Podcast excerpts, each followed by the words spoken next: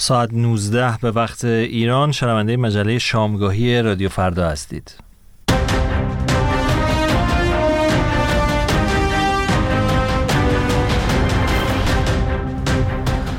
سلام و وقت بخیر به شما شنوندگان رادیو فردا در ایران یا هر کجای جهان. مهدی تاهباس هستم همراهتون در سی دقیقه پیش رو با مجله شامگاهی رادیو فردا در این شامگاه سهشنبه هشتم اسفند ماه.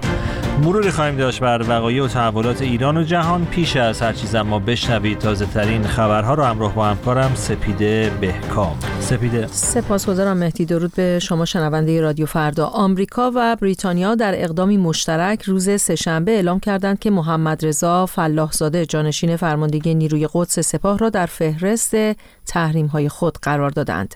به گزارش رویترز وزارت خزانهداری آمریکا همزمان در بیانیه‌ای که در این باره منتشر کرد گفت که ابراهیم النشری از اعضای گروه حوسی های یمن را نیز تحریم کرده است. به گفته وزارت خزانه داری آمریکا، جمهوری اسلامی ایران به حوسی ها سلاح و پشتیبانی اطلاعاتی ارائه کرده است و از حملات این گروه به کشتی های بین المللی در دریای سرخ حمایت می کند. در فهرست تحریم های روز سهشنبه وزارت خزانه داری آمریکا همچنین یک کشتی نیز قرار دارد که بیش از 100 میلیون دلار کالای ایرانی را به شرکت های چینی حمل کرده است. در فهرست تحریم های همزمان بریتانیا نیز نام یگان 190, یگان 6000 و یگان 340 نیروی قدس سپاه پاسداران قرار گرفته است. در پی انتشار خبرهایی درباره گزارش تازه مدیر کل آژانس بین المللی انرژی اتمی وزارت خارجه آمریکا تاکید کرد که توسعه برنامه هسته‌ای ایران همچنان موجب نگرانی جدی است. ماتیو میلر سخنگوی وزارت خارجه آمریکا از جمله به تداوم تولید اورانیوم با خلوص بالا در ایران به عنوان یکی از موارد نگران کننده جدی اشاره کرد. پیشتر رویترز با انتشار اخباری درباره گزارش محرمانه جدید رافائل گروسی نوشته بود که بر اساس این گزارش ذخایر اورانیوم غنی شده ایران به 27 برابر حد تعیین شده در توافق برجام رسیده است. رویترز همچنین گزارش کرده بود که بر اساس گزارش محرمانه رافائل گروسی که این خبرگزاری نسخه ای از آن را دیده ذخایر اورانیوم غنی شده 60 درصدی ایران نسبت به ماه نوامبر 5 درصد کاهش یافته است. اما در ایران در آستانه انتخابات مجلس شورای اسلامی و مجلس خبرگان شماری از فعالان و تشکلهای دانشجویی شرکت در این انتخابات را تحریم کردند. این دانشجویان تصمیم خود برای تحریم انتخابات را به معنای رأی به پیروزی انقلاب زن زندگی آزادی و سرنگونی جمهوری اسلامی دانستند. در این بیانیه به نام تشکلهایی از دانشگاه های تهران، اهواز، اصفهان، کردستان، اردبیل و دانشگاه آزاد اشاره شده است. علاوه بر این های دانشجویی بسیاری از شهره های سیاسی و مدنی داخل و خارج از کشور هم انتخابات پیش رو را تحریم کردند. انتخابات مجلس و خبرگان رهبری قرار است روز جمعه 11 اسفند ماه به طور همزمان برگزار شود. و اظهارات جدید امانوئل مکرون رئیس جمهوری فرانسه در نشست 20 رهبر اروپایی در پاریس با واکنش روسیه مواجه شد. رئیس جمهوری فرانسه روز دوشنبه هفتم اسفند تاکید کرده بود که هیچ گزینه ای از جمله اعزام نیروی زمینی از سوی اروپا برای مقابله با روسیه را نباید کنار گذاشت. روز سهشنبه دیمیتری پسکوف سخنگوی کرملین در واکنش به این اظهارات هشدار داد و گفت چون این اقدامی مطلقاً به سود این کشورها نیست و بهتر است مراقب باشند. این نخستین بار است که رهبر یک کشور اروپایی عضو ناتو از احتمال اعزام نیرو به اوکراین سخن می‌گوید. سپاسگزارم ازت سپیده به کام شنیدی تازه ترین خبرهای ایران و جهانو و در ادامه مرور داشته باشیم. برانچه در مجله شامگاهی خواهید شنید.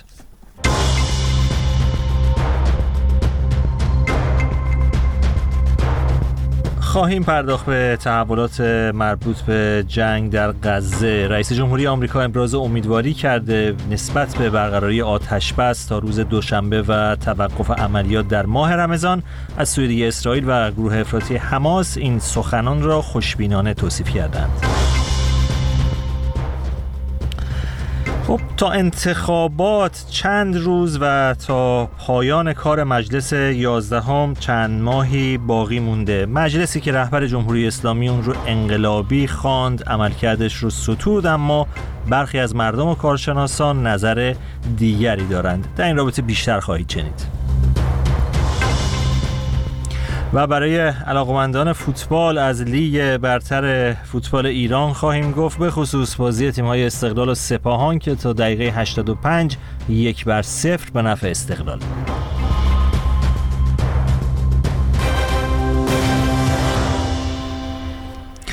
ماجد الانصاری سخنگوی وزارت خارجه قطر اعلام کرد نسبت به ادامه مذاکرات برای آتشبس در غزه و آزادی شمار دیگری از گروگانها از دست گروه افراطی حماس امیدوار است.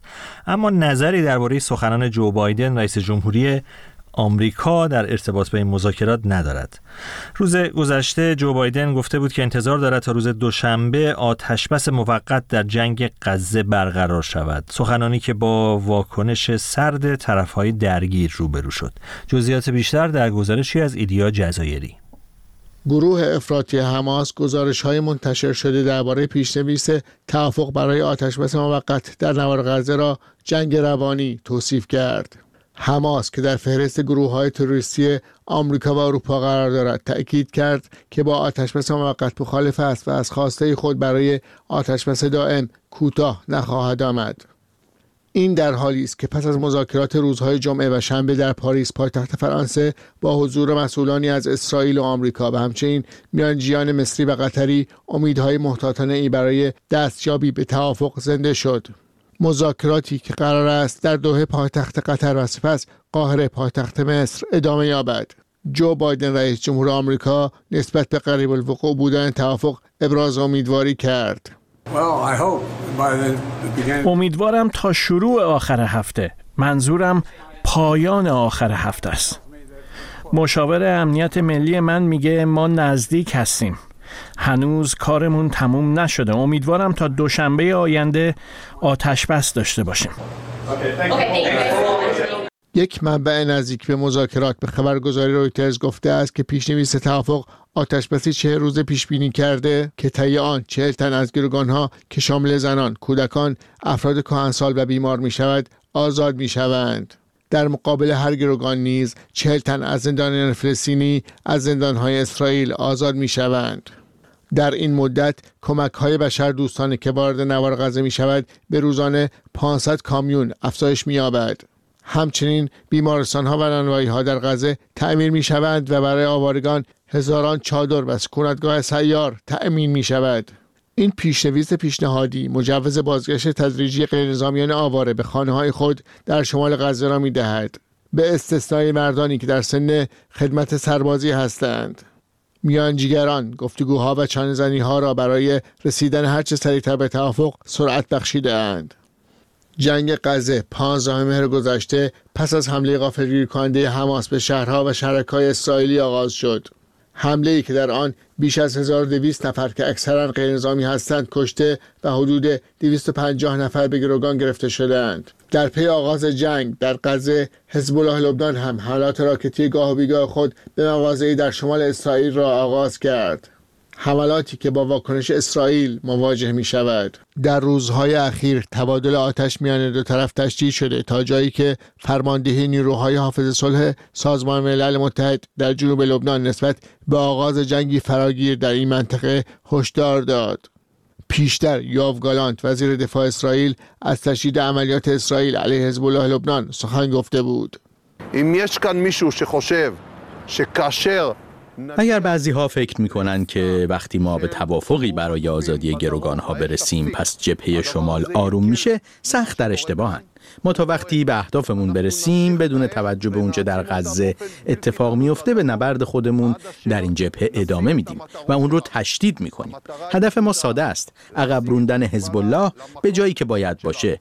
ما این کار رو چه از راه توافق و چه با استفاده از زور انجام میدیم.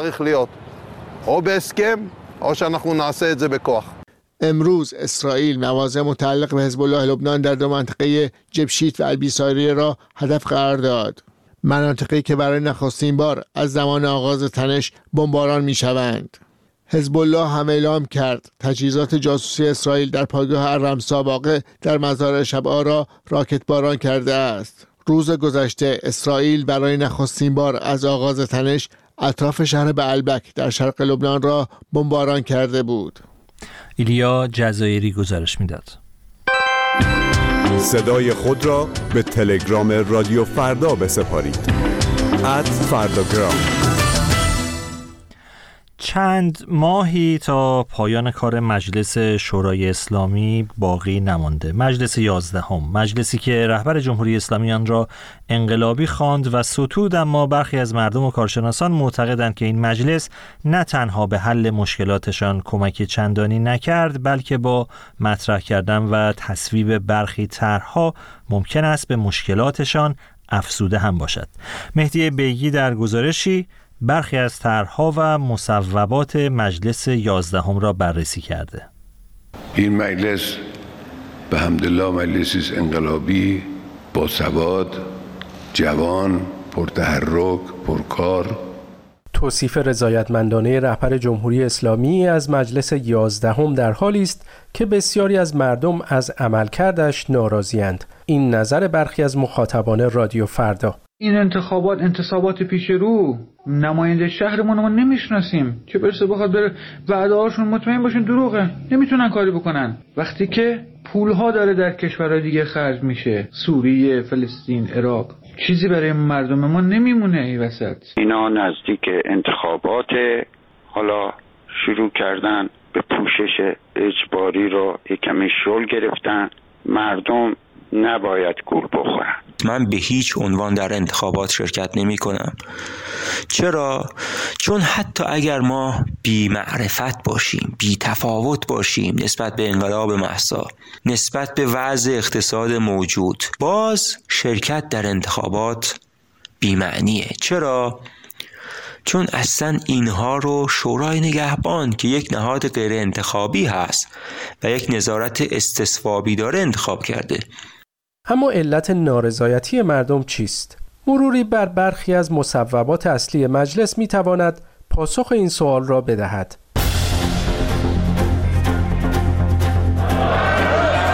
شد.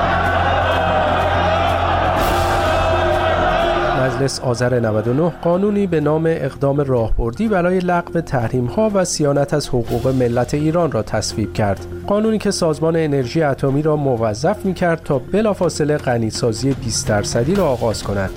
دولت هم موظف شد در صورت عدم توافق با کشورهای غربی بر سر احیای برجام به آژانس بین المللی انرژی اتمی اجازه نظارت فراپادمانی را ندهد. طرحی که احتمال هر گونه توافق با غرب برای لغو تحریم ها را زیر سایه خودش برد. یک ماه بعد مجلس طرحی با عنوان اقدام متقابل ایران در برابر ترور قاسم سلیمانی را تصویب کرد. نابودی اسرائیل تا سال 1420 و ارسال کالاهای اساسی به غزه از بندهای مهم این طرح بودند. این در حالی است که بسیاری از مردم داخل ایران برای تهیه همین کالاها با مشکلات فراوان اقتصادی روبرو هستند. مجلس مهر ماه 1400 قانون حمایت از خانواده و جوانی جمعیت را تصویب کرد. با تصویب قانون حمایت از خانواده و جوانی جمعیت منافع خانواده ها در اولویت قرار گرفته است. قانونی مقایر با حق انتخاب خانواده ها در فرزندآوری که در پی بیش از چهل بار تاکید آیت الله خامنه ای تصویب شد. مسئله فرزند آوری بسیار مهم. مسئله نسل. طرح افزایش سن بازنشستگی از تازه ترین مصوبات مجلس است که صدای شاغلان را به خاطر افزایش سنوات کاری درآورد. 60 سالمه دارم 30 سال واقعا از 17 سالگی من دارم کار می‌کنم ولی اصلا می‌بینم هیچ به دردم نمی‌خوره. یعنی دارم هرس می‌خورم که دارم هنوزم کار می‌کنم. الان من مادر خودم دو سالگی باید بازنشست بشه 30 سالگی بخواد دوباره از سنش اونقدر میره بالا که نمی‌تونه اصلا هیچ کاری انجام بده. با بالا گرفتن انتقادها مجتبا زنوری نماینده قوم دو هفته بعد این توضیح را داد. بعضی از نماینده ها متوجه موضوع نشدند و رأی دادن از جمله خود بنده. مجلس سه طرح دیگر را هم مطرح کرده است. طرح سیانت از حقوق کاربران در فضای مجازی، طرح ممنوع خروجی دانشجویان معترض و طرح ممنوعیت نگهداری از حیوانات خانگی. طرحهای سگانه مسکن هم که نه به خانهدار شدن مردم کمکی کرد و نه حتی توانست جلوی افزایش سرسام‌آور اجاره خانه ها را بگیرد. لایحه جنجالی موسوم به هجاب و افاف هم که رئیس مجلس گفته به زودی و پس از تأیید شورای نگهبان به دولت ابلاغ می شود. به نظر می آید که انتخابات 11 اسفند از رونق چندانی برخوردار نباشد.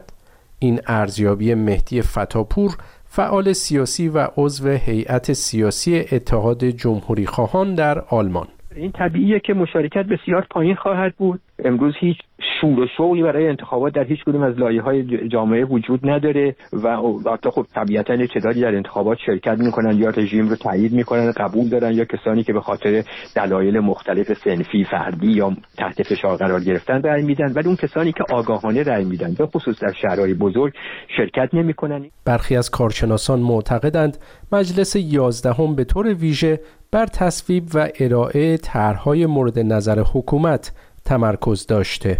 این بخشی از اهداف این مجلس از زبان رئیسش محمد باقر غالیباف در مراسم افتتاحیه آن.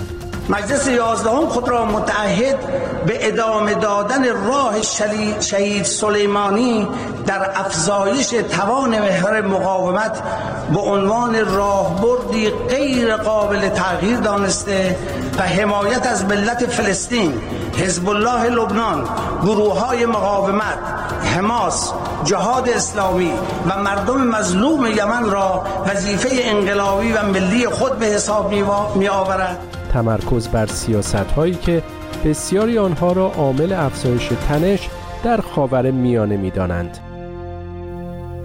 مهدی بیگی گزارش می‌داد در رابطه با عملکرد مجلس یازدهم شورای اسلامی خبرها و گزارش ها را در وبسایت رادیو فردا به آدرس رادیوفردا.com دنبال کنید. سامان یاسین نام هنریش سامان یاسین هست خواننده و سال گذشته بازداشت شد در نامه خطاب به رئیس قوه قضایی خواهان تعیین تکلیف وضعیت شده. در این نامه که در صفحه رسمی اینستاگرام این خواننده رپ منتشر شده آقای یاسین با اشاره به مشکلات جسمی و روحیش گفته که اعدام و به این شرایط ترجیح میده. بشنوید گزارش جمشید زند رو. سامان یاسین در نامه خود نوشته که 18 ماه است بدون هیچ مدرک و مستندی بلا تکلیف در زندان محبوس است و در این 18 ماه بارها برای او قرار دادگاه تعیین شده اما برگزار نشده است. سامان سیدی که با نام هنری سامان یاسین فعالیت می کرد در اوایل مهر ماه سال گذشته و در جریان اعتراضات سراسری بازداشت و به محاربه متهم شد. ابتدا برای او حکم اعدام صادر شد اما دیوان عالی کشور این حکم را نقض کرد و از آن زمان مشخص نیست که حکم دادگاه چه خواهد بود. وی در این نامه فاش کرده که در زندان با مشکلات روحی و روانی و جسمی مواجه شده اما مسئولان زندان حتی از اعزام او به مراکز درمانی امتناع می کنند. سامان یاسین خطاب به رئیس قوه قضایی ایران نوشته است لطفا به من بگویید مرتکب چه جرمی شده ام اگر مجرمم پس حبس بدهید. اگر مجرم نیستم من تعقیب بزنید. من نمی‌دانم دلیل این همه خشم، آزار و اذیت دستگاه های قضایی نسبت به من به چه معناست؟ او در ادامه نوشته از شما درخواست اعدام دارم. من تحمل زندان و بلا تکلیفی را به جرمی که نه شما می‌دانید و نه من ندارم. سامان یاسین در پایان نامش نوشته است زندگیم از هم پاشیده سلامت روحی و روانی و جسمیم را هم گرفتید. اعدام مصنوعی کردید تیمارستان بردید چه مانده است که بر سرم بیاورید جانم را هم بگیرید پیش از این احمد رضا حائری زندانی سیاسی در نامه از زندان قزل حصار نوشته بود که سامان یاسین هنگامی که در بند 240 زندان اوین بود اعدام مصنوعی را تجربه کرده و دو روز بعد حکم واقعی اعدام به او ابلاغ شده است. آقای حائری در بخشی از این نامه خواهان تحقیق از دهها همبندی سامان یاسین شده که در آن شب خاص شاهد انتقال و پس از چند ساعت بازگرداندن مجدد او در شرایط روانی نامناسب بودند. سامان یاسین نیز در روز اول شهریور سال جاری در یک فایل صوتی برخی از شکنجه های جسمی و روانی تحمیل شده بر خود از جمله اعدام مصنوعی، شکستن بینی، حضور در سردخانه و انتقال به بیمارستان روانی را شهر داده بود. جمشید زند گزارش می‌داد. روزنامه اعتماد روز سهشنبه در گزارشی جزئیات جدیدی از زندگی و چگونگی به قتل رسیدن پاکبان جوانی که گفته می شود روز بیستم بهمن ماه هنگام کار به پایین از پل نیایش پرت شده منتشر کرد. در روزهای گذشته مقامات جمهوری اسلامی ایران از ارائه اطلاعات در مورد هویت این پاکبان امتناع کردند. جزئیات بیشتر در گزارشی از مهران کریمی پنهانکاری در مورد هویت پاکبان جوانی که بامداد روز 20 بهمن ماه سال جاری به قتل رسید همچنان از سوی مقامات ایران ادامه دارد. روزنامه همشهری وابسته به شهرداری تهران از قتل یک پاکبان شهرداری حوالی پل نیایش تهران خبر داد و نوشت بامداد 20 بهمن پسر جوانی یک پاکبان شهرداری تهران را از بالای پل نیایش به پایین پرت کرده. چون فکر می‌کرده مقتول قصد اهانت به پرچمهایی را دارد که به مناسبت 22 بهمن برافراشته شده بود. پاکبان جان باخته و حتی چند خودرو نیز زیر پل جسدش را زیر گرفتند. روزنامه اعتماد روز سهشنبه در گزارش جدید خود در این باره این قتل را فجیع و دردناک توصیف کرده.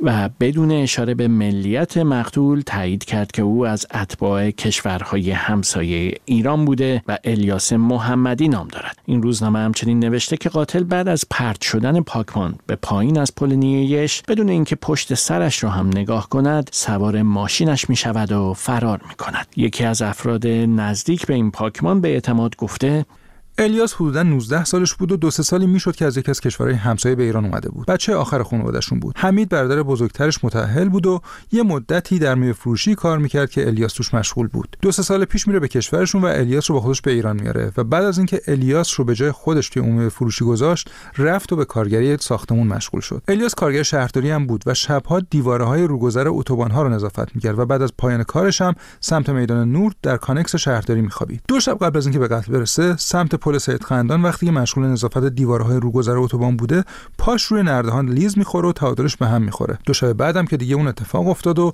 اون پسر جوون الیاس رو از بالای پل نیایش به پایین پرت می‌کنه. چند روز بعد از اینکه الیاس به قتل رسید برادرش جنازهش رو از پزشکی قانونی تحویل گرفت تا به کشور خودشون ببره و به خاک بسپاره. با گذشت نزدیک به دو هفته از این اتفاق هنوز مقامات ایران در مورد هویت مقتول پنهانکاری می‌کنن. این پاسخ علیرضا زاکانی شهردار تهران در حاشیه نشست شورای شهر هفته گذشته به یکی از خبرنگاران در این باره است. به هر حال این پاکبانی بوده که داشته خدمت به شهرداری می‌کرد شما حق و حقوق این پاکبان رو پیگیری کردید یعنی بله اون وظیفه ماست.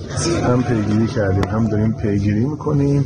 هم این که ابعاد و جزئیاتش چیه دیگه این خارج از حوزه اختیاراته ولی به عنوان اینکه یه همکار شهرداری حتما ما وظیفه داریم تا انتها بریم پیگیری کنیم و این اتفاق رو دنبال روزنامه اعتماد در گزارش خود تلویحا به محدودیت های اعمال شده از سوی نهادهای امنیتی در مورد پوشش این خبر اشاره کرده.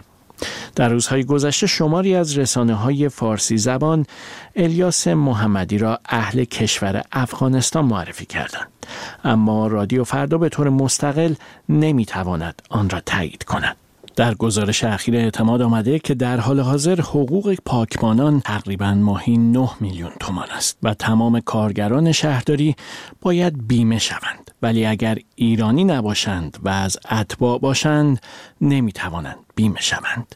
این روزنامه اضافه کرده که اکثر کارگران غیر ایرانی وقتی برایشان اتفاقی میافتد نمی‌توانند موضوع را پیگیر شوند چون هیچ هویتی ندارند.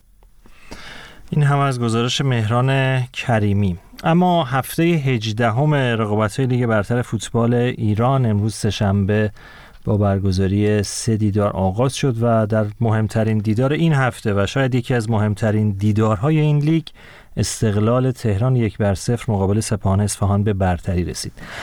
پیام یونسیپور تحلیلگر ورزشی از وین همراه ماست تا در این رابطه بیشتر صحبت بکنیم. آقای یونسیپور درود بر شما و سپاهان همچنان روی نوار باخت. اگه اشتباه نکنم ششمین باخت متوالی این تیم.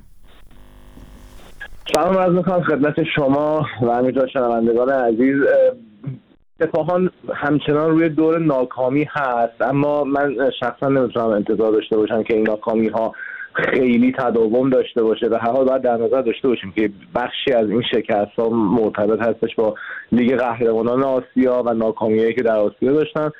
دو بازی مقابل الهلال شکست خوردن که خب به حال تیم بسیار بزرگی بوده توی خود لیگ عربستان هم یک کتاب هست. اما اون چیزی که بیشتر از هر چیز در این بازی توجه منو جلب کرد این بود که هر دو تیم بدون اینکه تغییر تغییر به وجود بیارن در ترکیب اصلی خودشون چه در نفرات چه در همون سیستم همیشگی وارد زمین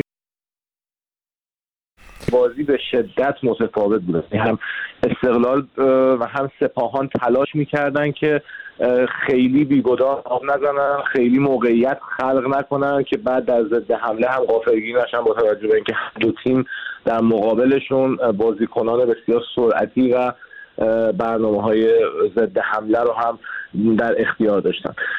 اما خب به هر حال استقلال با گلی که دقیقه سی و شش به ثمر رسون روز به چشمی با یکی از همون های معروف خودش موفق شد که مانند همیشه به یکی از پیروزی های حداقلی یک دسته خودش برسه. عادتی که اصلا خوب یاد گرفته. و جواد نکونام با اینکه از به قول معروف زمین و زمان شاکی هست اما تیمش در زمین نتیجه رو بالاخره می‌گیره. تیمش هم بازیکن خوب داره و همین که به هر حال جواد نکونام اون چیزی که به قول مجید جعلی حرف خوبی زد. گفتش که جوان نکونام برای اینکه در فصل اول پایگاه خودش رو حفظ بکنه به روش درستی روی آورده. یعنی روشی که به قول معروف یک سال جواب میده در سال اول و اون هم استفاده از تیم بسته و ضد حملات ضربات ایستگاهی رسیدن به گل و دوباره بستن بازی. دقیقا داره خوب نتیجه می‌گیره اما من مطمئن نیستم که در سالهای دوم و سوم همینش بتونه برای کار کارآمد باشه. شاید خود نکونام هم البته پلن های دیگه ای برای سالهای بعد داشته باشه. اما خب در سال اول تیمش صدرنشینه با فاصله بسیار خوبی نسبت به پرسپولیس و سپاهان. و میشه جدی ترین مدعی قهرمانی هم دانست و امروز نساجی مازندران هم سه بر صفر مقابل گلگوهر سیرجان شکست خورد. تیمی که مربیش هم تازه عوض شده بود. نمی‌دونم امروز ساکت الهامی نشست روی نیمکت یا نه؟ ساکت الهامی اونطوری که اخبار رو دنبال می‌کردیم روی نیمکت نبود. حالا شاید در لحظه آخر خودش گفته بودش که علاقه ندارم در بازی اول هم روی نیمکت بنشینم. ولی خب مربی در فاصله کوتاه دیگه از بدیهیات نمی‌تونه آنچنان تأثیری بذاره. اما لاقل دیگه واسه شکست سه بر صفر میشه تا حدودی از آقای الهامی هم ایراد گرفت. ولی خب از اون طرف گلگوهر به نظر می‌رسه که بعد از چند هفته ناکامی نجات پیدا کرد. در حال تیمی بودش که در رده ششم و هفتم جدول حضور داشت. ناگهان خودش رو فعلا به رده چهارم رسونده. حالا مگه اینکه فردا تراکتور هم بتونه نتیجه بگیره و خودشو بالا بکشه. ولی خب به حال بازی های فردا هم به نظر مثل بازی بسیار مهمی باشه. به تراکتور اشاره کردین که با استقلال خوزستان بازی داره و شاید مهمترین دیدار پرسپولیس زباهن پرسپولیس بدون علیرضا بیرانوند احتمالا کار سختی خواهد داشت. اون چیزی که بیشتر توجه همه رو جلب کرده واسه خود منم سوال هستش اینه که علیرضا بیرانوند به صورت مداوم داره در بازی گذشته صدایی که ازش ضبط شده به داورها میگه من سه تا کارت دارم اگه بهم کارت بدین چهار کارت میشم و همه کارهایی که نباید بکنه برای اینکه کارت زرد رو بگیره رو انجام میده و بعد زمانی که کارت رو می‌گیره اعتراض می‌کنه. به حال فکر کنم که یه مقدار نسل جدید فوتبال ایران فاصله بسیار عمیقی و بسیار زیادی دارن با حرفه‌ایگری زوباهن تیم خوبی داره امسال ولی خب نتایج چندان خوبی نگرفته. مربیش هم استعفا داد با زور و زحمت. و البته تهدید به شکایت برش گردوندن. پرسپولیس هم حالا باید ببینیم بعد از یک شکست و یک پیروزی با مربی جدید بدون یحیی گل محمدی بدون بیرام هم می‌تونه در اصفهان نتیجه بگیره و خودش در کوس نگه داره یا باعث خوشحالی سپاهان خواهد شد. سپاسگزارم پیام یونسی پور از اینکه با ما همراه بودید تحلیلگر ورزشی از وین. و سپاسگزار از تمام شما شنوندگان رادیو فردا. ممنون که همراه ما بودید. من مهدی تاهباز ازتون خداحافظی می‌کنم اما شما همچنان شنونده رادیو فردا باقی بمونید. وقت بخیر.